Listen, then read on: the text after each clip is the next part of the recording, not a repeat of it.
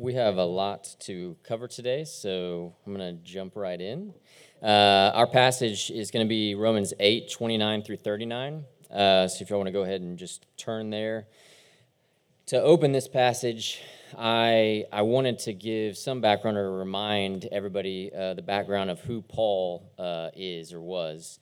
Um, and I want to talk about his conversion uh, to Christianity because parts of this passage are going to be a little bit difficult. Uh, they are uh, very some controversial uh, topics, and I think Paul's conversion will help kind of illuminate Paul's thinking on what it means to be a Christian uh, and what he's talking about in these passages. So, so Paul was a uh, a very zealous guy. Uh, he was anti Christian, um, specifically targeting the Church of Christ. We know that he was responsible for the death of Stephen uh, one of the early leaders in the early church. Um, and when he was converted, he was on his way to Damascus. He had asked for permission to go there under the authority of the chief priests at the time to send people back to Jerusalem um, so that they could go to trial and potentially face um, either death or uh, other terrible things. And so, what I want you to, to notice is that Paul's plan, his intention for his life, his purposes uh, were to, to oppose Christ uh, and to, to oppose the church. That was Paul's intentions. Uh, then he, he, on the road, Christ appears to him uh, in a bright light and asks him why he's persecuting him. And, and Paul says, Who are you? And, and Jesus announces that, that he's Jesus uh, and tells Paul to go and wait for what he's supposed to do in Damascus. And Paul faithfully reacts by doing exactly what Jesus said to do. He waits in Damascus.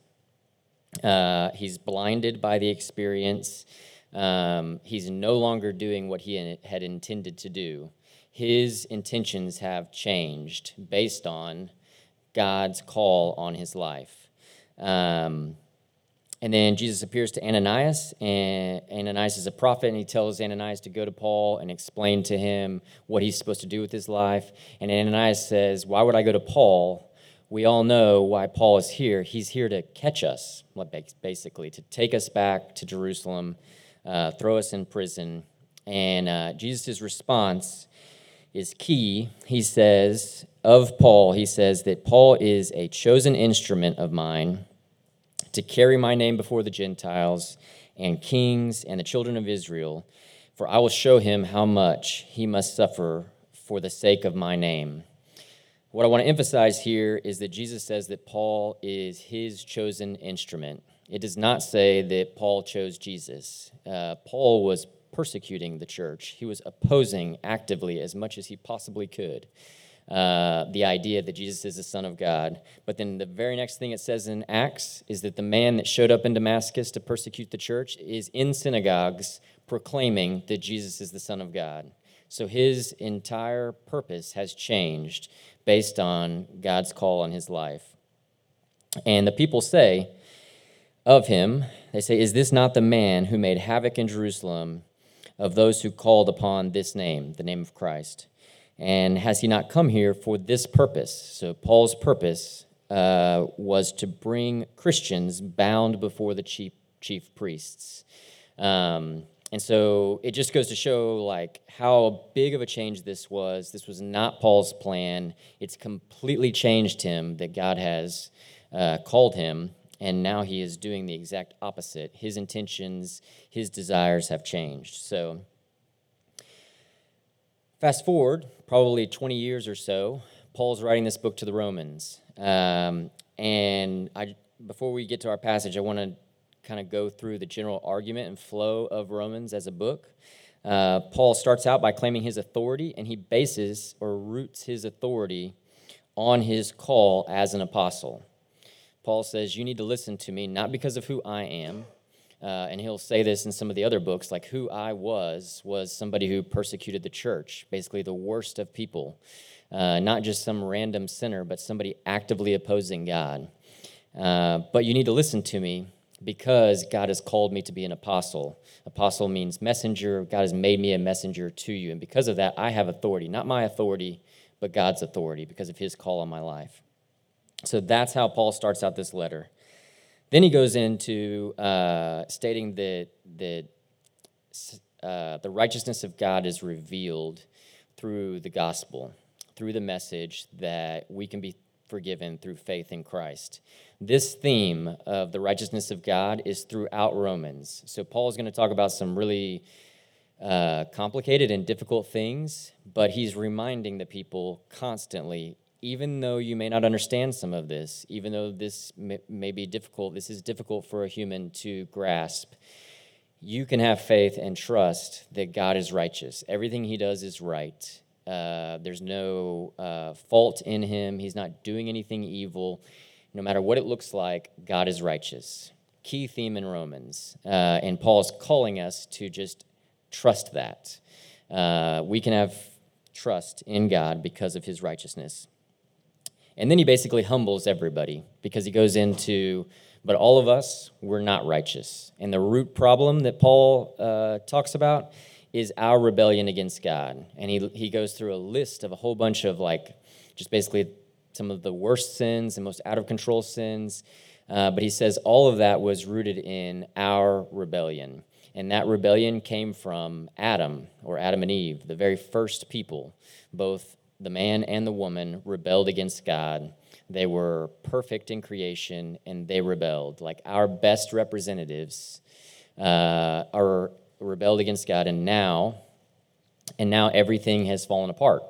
Like there's sin, we're evil, and we are we are under the need for judgment because God is righteous. Because God does things right, uh, he can't let all this evil go unpunished. Uh, and that's a good thing. Paul sees the righteousness of God as a great blessing, uh, not just uh, for salvation, but just in general. It is a good thing.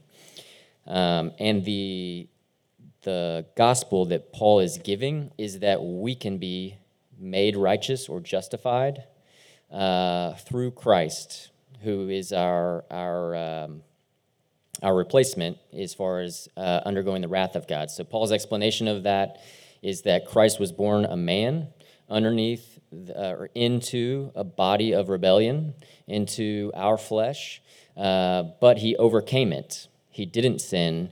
He took on the wrath of God and provided a way for us to be raised to a new life. So that's Paul's overall argument. Then, in the section where our passage is, Paul is basically reacting to that information. Um, he has proven that like nobody seeks God on their own.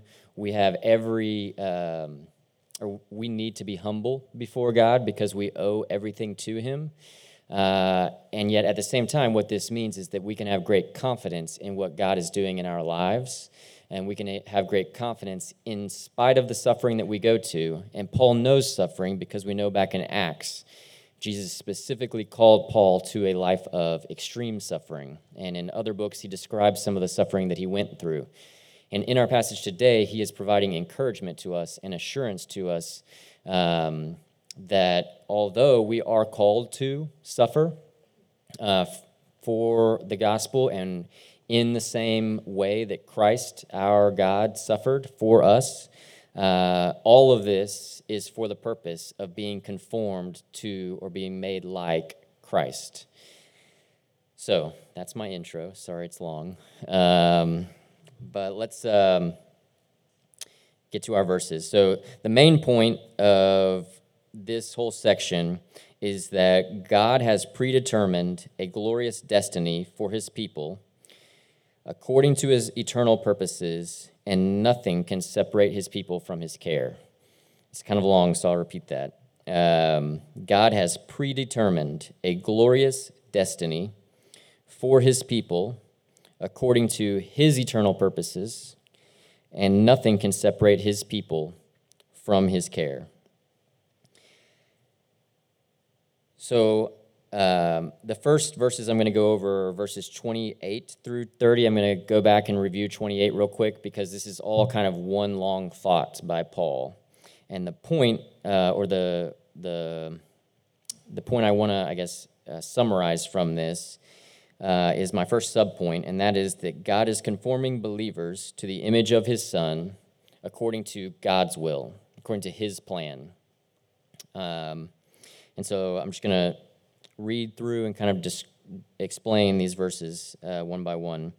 So, verse 28, which I covered last week, and uh, Heath uh, explained, is And we know that for those who love God, all things work together for good, for those who are called according to his purpose. So, just quick review of this verse. Um, when, it, when he's talking about those who love God, he's talking about believers.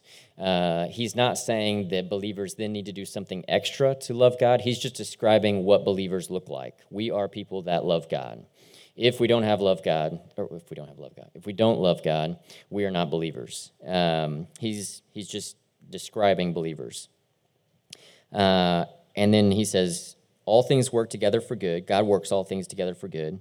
Uh, and then he again expands what he means by believer. It, believers are those called according to God's purpose. Um, so that's basically like his thesis for these next two verses. So the next verse, verse 29, uh, for those whom he foreknew, he also predestined to be conformed to the image of his Son, in order that he might be the firstborn among many brothers. So at the beginning of that, think of this whole verse as like a parenthetical to the verse uh, before. It's like he's further explaining the, the same ideas. And the first thing he's further explaining when he says, Those he foreknew and predestined, those again are references to believers. Uh, those are the ones that are called according to his purpose. Uh, when he says foreknew, uh, in the Old Testament, which would be Paul's main context for his thinking, there are different ways the word know is used. One of the senses of the word know in the Old Testament, when God knows somebody, uh, it, will it oftentimes is at the beginning of his call on their life. Uh, and it, it, it is almost synonymous with the idea of choosing or anointing. And so, for instance, it describes, it uses the word know, but we actually translate in our English Bibles as uh, God chose, but it says God knew Abraham and then it talks about Abraham's calling, like because God knew him, this was his calling. This was what he was going to go do. Um, so the same can be seen of Jeremiah when, when God talks about how Jeremiah was uh, called to be a prophet. He says he knew him before he was born uh, and anointed him to be uh, a prophet. And, uh, and that anointed is kind of a, a further explanation of that, of that concept of knowing. So Paul, that's that's the sense of the word knowing here. But when he says foreknown, like he knew before, he's talking about before like time started, before creation. He anointed or foreknew a group of people and and when and if you're in doubt, like the next word, predestined, is an explanation of the same concept. So he foreknew and predestined. He had a plan in place of conforming a group of people to his will. And the idea of conforming us to the image of his son, uh, that is an explanation of what it means that God is doing good for us or doing all things for our good.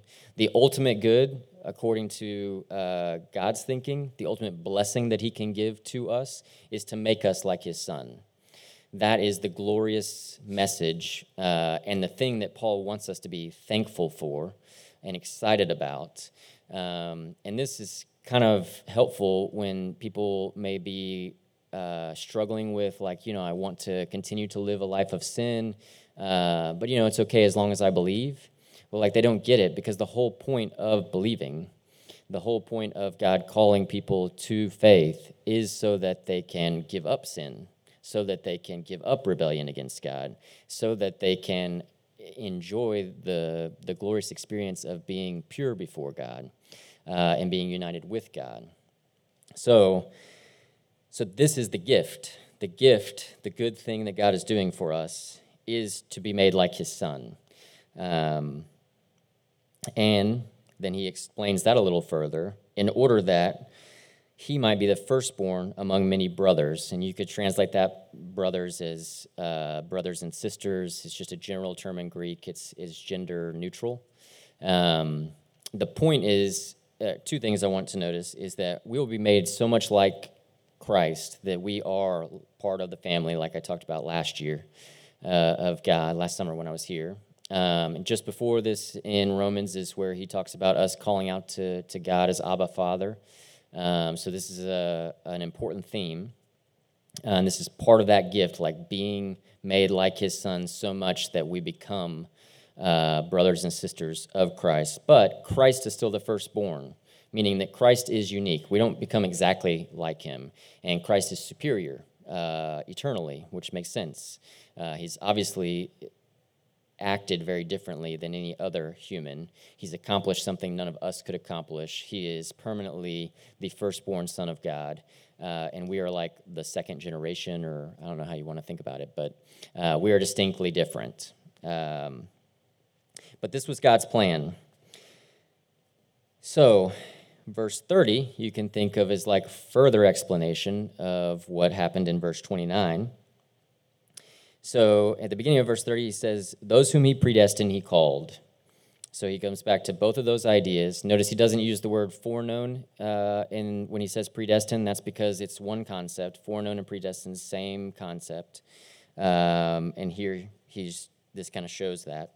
Um, and so everybody, this is Paul's argument, everybody that God anointed before uh, things um, everybody that he predestined, everybody that he uh, called, or everybody that he foreknew, he also called. So, called is like the activation of his anointing. Uh, it's what causes us to react uh, to God because his argument in Romans was that everybody is utterly in rebellion uh, against God there is no difference between my rebellion uh, or the rebellion of uh, somebody who now believes and the rebellion of somebody who never believes. Like our rebellion is total. Uh, there's nothing in us that seeks God. That's literally what Paul says in chapter 3. Uh, so, what causes us to change? Well, just like in Paul's life, like in Acts, God calls us, and that changes us and causes us to desire to submit to God, whereas before we only desired to um, to rebel against God, to oppose God. Uh, that calling changes us. Some people will argue that God calls everybody, but only some respond. The problem with that is the next thing that Paul says. The next thing that Paul says is those that that he called, he also justified.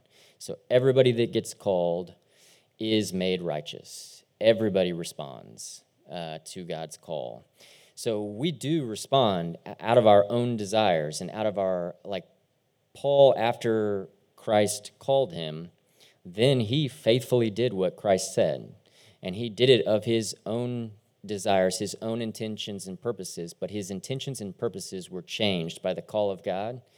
And then his faith, once activated, uh, results in his righteousness, his faithful uh, response to God. The next part, those whom he justified, or those whom he makes righteous or made righteous, uh, he also glorified. So this is Paul describing the ultimate end of all things. We are going to be glorified with Christ. We are going to be made so much like him that we share in his glory. This is where Paul wants us to, to have a great hope for the future. Now, interestingly, this word is in the past tense. So there are two uh, explanations for why it's in the past tense. First one um, is that it's it's so um, sure that it's going to happen. He's just emphasizing it's like it's already happened because it has been accomplished, even though it hasn't in actuality occurred yet. Uh, that's one explanation. Another explanation that I kind of favor a little bit is the idea that it, it actually has started. Uh, we are starting to be glorified in some senses, but it's, it's not fully completed because it's obvious from earlier in the chapter, he talks about that nothing can be compared to the future revealing of the glory of the saints. So there is definitely a sense that we will be glorified in a much bigger way than we are now in, in the end. Uh, at the end times or at the judgment. Um, but I, the way I'm kind of understanding this is, in one sense, though, it is glorious that we now seek God where we used to only oppose Him. It is glorious that we desire God where we used to not desire Him or desire uh, against Him. Um, we used to put other things as our God and enjoy uh, glorifying the wrong things and glorifying things that are not God's as God's. Um, and now we have a, a true and real joy in glorifying the true God as God. And in my mind, that is uh, a beginning of our future glory. So that is those verses. Um, and the next section is going to be my next big point. So uh, the subpoint for this section is if God is for us, all things are literally for us. All things are created for us if God is working all things for us.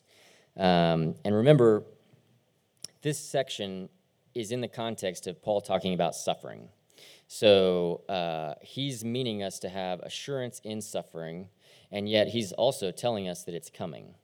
And, and it doesn't, suffering's not enjoyable. Uh, but literally, his argument is that all things are for us, like for the purpose of something related to us, us being conformed to the image of Christ. So in our suffering, there is a deep purpose. Even though we may not understand how that connects, it does. Uh, and our faith is trusting God, even, even if we don't fully understand. So let's look at his, the flow of his uh, argument here. So in verse 31, what then shall we say to these things? If God is for us, who can be against us? So he is he has stated in the section before, uh, not only are we called according to God's purposes, but his purposes are eternal. He has always intended to do this. Um, and everybody that he has called, God will accomplish their glorification in the end. So, literally, it does not depend on us. God is working in us, through us, for us, and, and we, even though we see our own weaknesses and we may fear, you know, how could I change? How can I be faithful? What Paul is saying is God is going to accomplish, like your desire to be faithful, just trust Him in that, and He is going to make you grow in faithfulness, and you will end faithful. Um, and so, so literally, the second question, if God is for us, who can be against us? The answer is no one.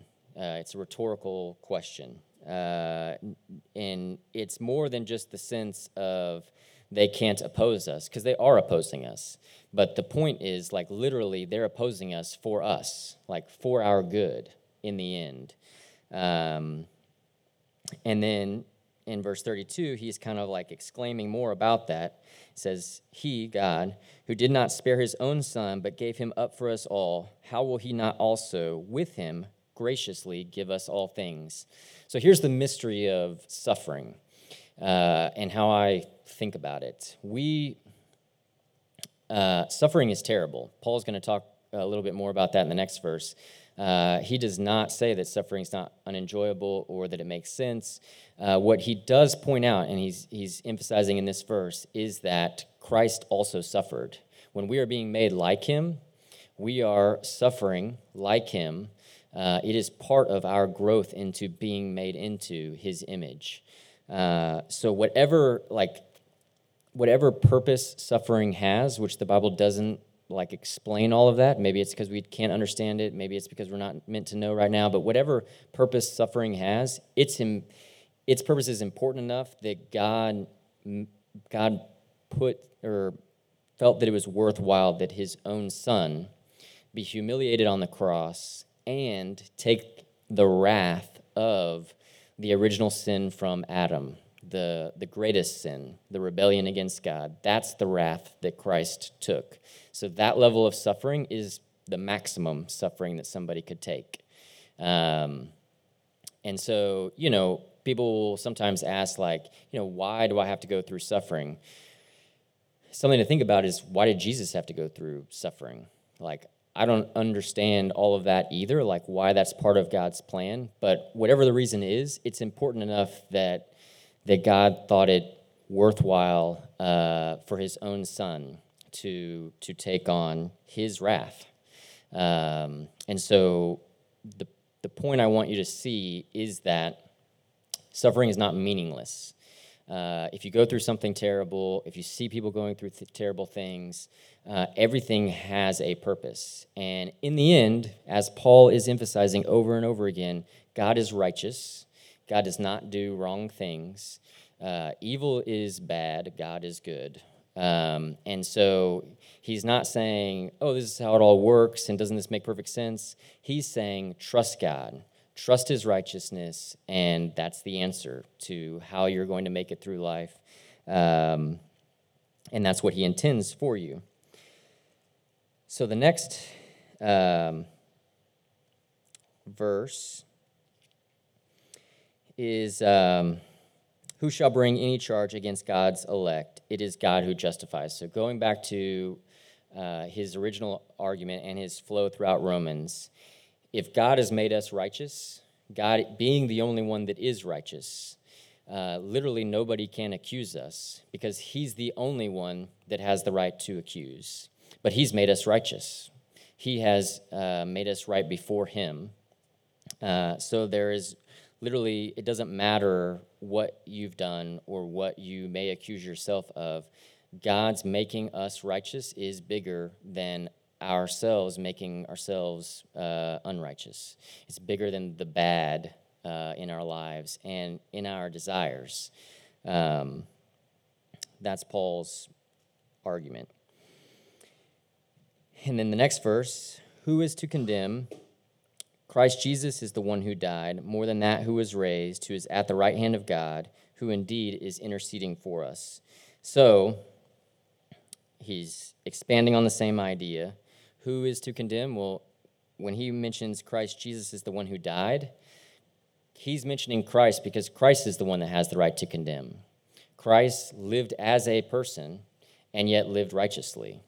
He has authority. God gives Christ authority, like at the end of Matthew, because Christ inherited that authority because he came down to earth and he did the right things that man was supposed to do. He did for us, made himself worthy to be king, to be our king. Um, and so he's the one with the authority to, to condemn. But for believers, that's not what he's doing. The, the Christ, the anointed one, who has the right to condemn, is the one who died. Uh, he's the one that sacrificed himself for his people. He is uh, the one who then was raised, that defeated the unrighteousness or the thing that would cause condemnation. Uh, and he is at the right hand of God, the place of honor. Uh, and, and he is interceding for us instead of condemning us. So, so yeah, it's pretty cool. Um, so my next point, sorry is uh, for the next verses, the subpoint is going to be be encouraged in suffering because nothing can separate us from God's love. So he has showed us that this is all part of God's plan. We have reacted to uh, God, we are uh, seeking God, and from his original argument, nobody does that naturally. If we're seeking God, that is from God. We are called according to his purpose. It's part of God's plan. We can have full and total confidence that he will finish what he started. Uh, he will faithfully complete the work that he started in us. And, um, and so we need to be encouraged through all of our suffering, understanding that it really is for us, part of his glorious plan for us with him. Um, and nothing can separate us in our suffering from God's love. So so, so in verse 35, who shall separate us from the love of Christ? Shall tribulation or distress or persecution or famine or nakedness or danger or sword? Uh, as it is written, for your sake we are being killed all the day long. We are regarded as sheep to be slaughtered. What I want to emphasize here, he goes through a list of different types of suffering. Um, you know, Paul is not saying so therefore, we need to always be cheery when bad things happen because we have so much confidence in all these things. He's he's not saying those things, or he's not saying that. He is saying that suffering is real. Uh, he he uses the word distress. So we are going to be distressed. Uh, it's going to be difficult. It's going to be discouraging. It's going to be hard. Uh, and that's okay. That's expected. Um, Christ also suffered. Suffering is an actual like experience with our whole being. Uh, our, you know, it, it's not cheery. It's it's uh, difficult. And his point is not that we won't go through that. His point is that that cannot separate us from the love of God. God is with us, and actually, somehow in all of that, He is loving us and has a plan, and there's deep meaning in all of that suffering. There's deep purpose. Um, so, you know, I oftentimes will think the worst thing when I'm going through some kind of suffering is that it would not have meaning, that it would be pointless, that I would go through something terrible, and then at the end, it didn't even need to happen. Uh, it, ha- it served no purpose. Paul is saying, like, categorically, like, that is not the case. If you're going through suffering, it is the same suffering that Christ went through, uh, and it, it has deep purpose and importance. Uh, we don't understand it all, but suffering is important enough that even Christ suffered. Um, in verse 37, he says, No. So to the answer, he's answering the question of um, who shall separate us? It's like nobody or no one uh, shall separate us, because in all these things we are more than conquerors through him who loved us. For I am sure that neither death nor life, nor angels nor rulers, nor things present, nor things to come, nor powers, nor height, nor depth, nor anything else in all creation will be able to separate us from the love of God in Christ Jesus our Lord. So, this is kind of a, a beautiful little uh, piece of encouragement.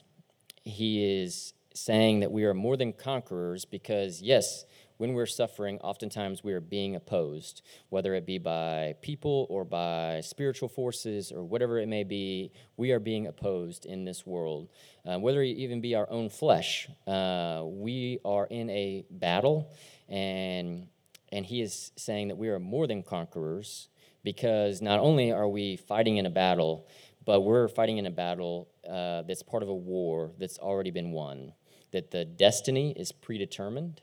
Uh, and that ultimate destiny is that we would be glorified with Christ and be justified, made completely pure and righteous with God forever uh, in unity with Him.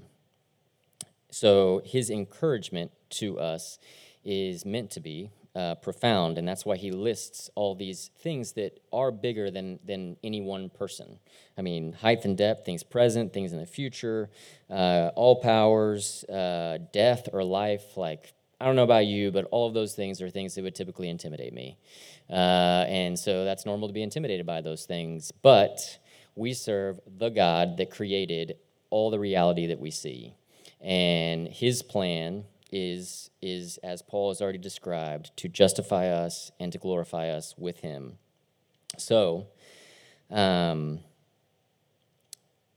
the application of all of this is uh, Paul talks a lot in Romans uh, about how we are debtors to God. Um, when he's talking about our reaction to his whole message in Romans, uh, and you're not in debt to somebody unless they have given you something uh, that you didn't deserve or that you didn't pay for. Uh, and that's what he means by we are indebted to God. God has given us a great gift. What is that gift? The gift is that he is going to glorify us in the image of his son, that he's making us righteous, in spite of the fact that we were in complete rebellion against him uh, and completely and utterly sinful. He has given us the free gift. Grace is a completely free gift um, and so we should react as people that are thankful and grateful. Uh, and so Paul speaks of himself as somebody who is obligated by the gospel. He's obligated by his calling. He understands his calling, what he's supposed to go do, and and he is uh, passionate about it. I mean, he in some of uh, the descriptions of him, it talks about how he cries over people that he's trying to uh, share the gospel with, uh, and he eagerly and um, courageously goes after uh, forwarding the gospel. And his plan in Romans is to go to Spain, uh, and he's expecting the Romans to support him in that ministry.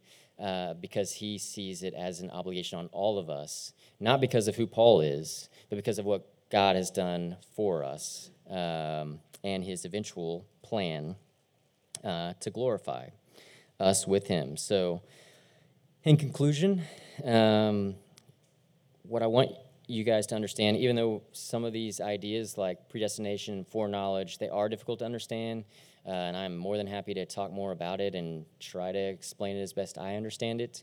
Um, but it's kind of like in Habakkuk. Uh, back when I preached Habakkuk, Habakkuk was having the issue of seeing all the evil in the world and not understanding why the righteous God wasn't fixing this, the situation. And the first time God answers him, he says that he's sending judgment. But, the, but then Habakkuk says, Yeah, but that judgment's coming through people that are worse, even more evil. How can that be right? And God's second answer is he doesn't respond how it all works. He just shows his righteousness and his glory to Habakkuk. And then Habakkuk just says, I, I, don't, I don't know how it works, but like I am in awe of God and I believe, I trust. And that's, that is what we're told to do uh, and urged to do.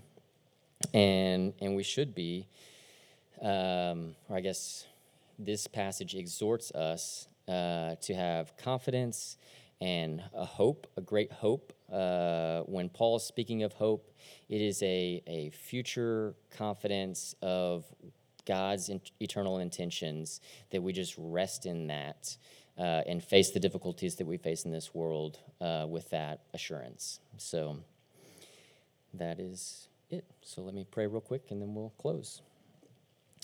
Uh, God, I just um, thank you so much for for your gospel, for everything that you've accomplished in our lives and are accomplishing. God, you are bigger than we are. You are infinitely wise. And as Paul emphasizes over and over again, and really the whole Bible emphasizes, you are holy and righteous. And when it says that we need to have faith, we just need to trust. Uh, and it's through trusting you and leaning more on you uh, that you work in us and change us and grow us. And uh, God, we ask for that, knowing that it is through your power that we are changed and made strong. Uh, and we ask with faith, knowing that this is your intention and your eternal plan. And we just are grateful uh, for the opportunity and, uh, and the great gift uh, that you have given us to serve you and to become like you. it's in your name we pray. Amen.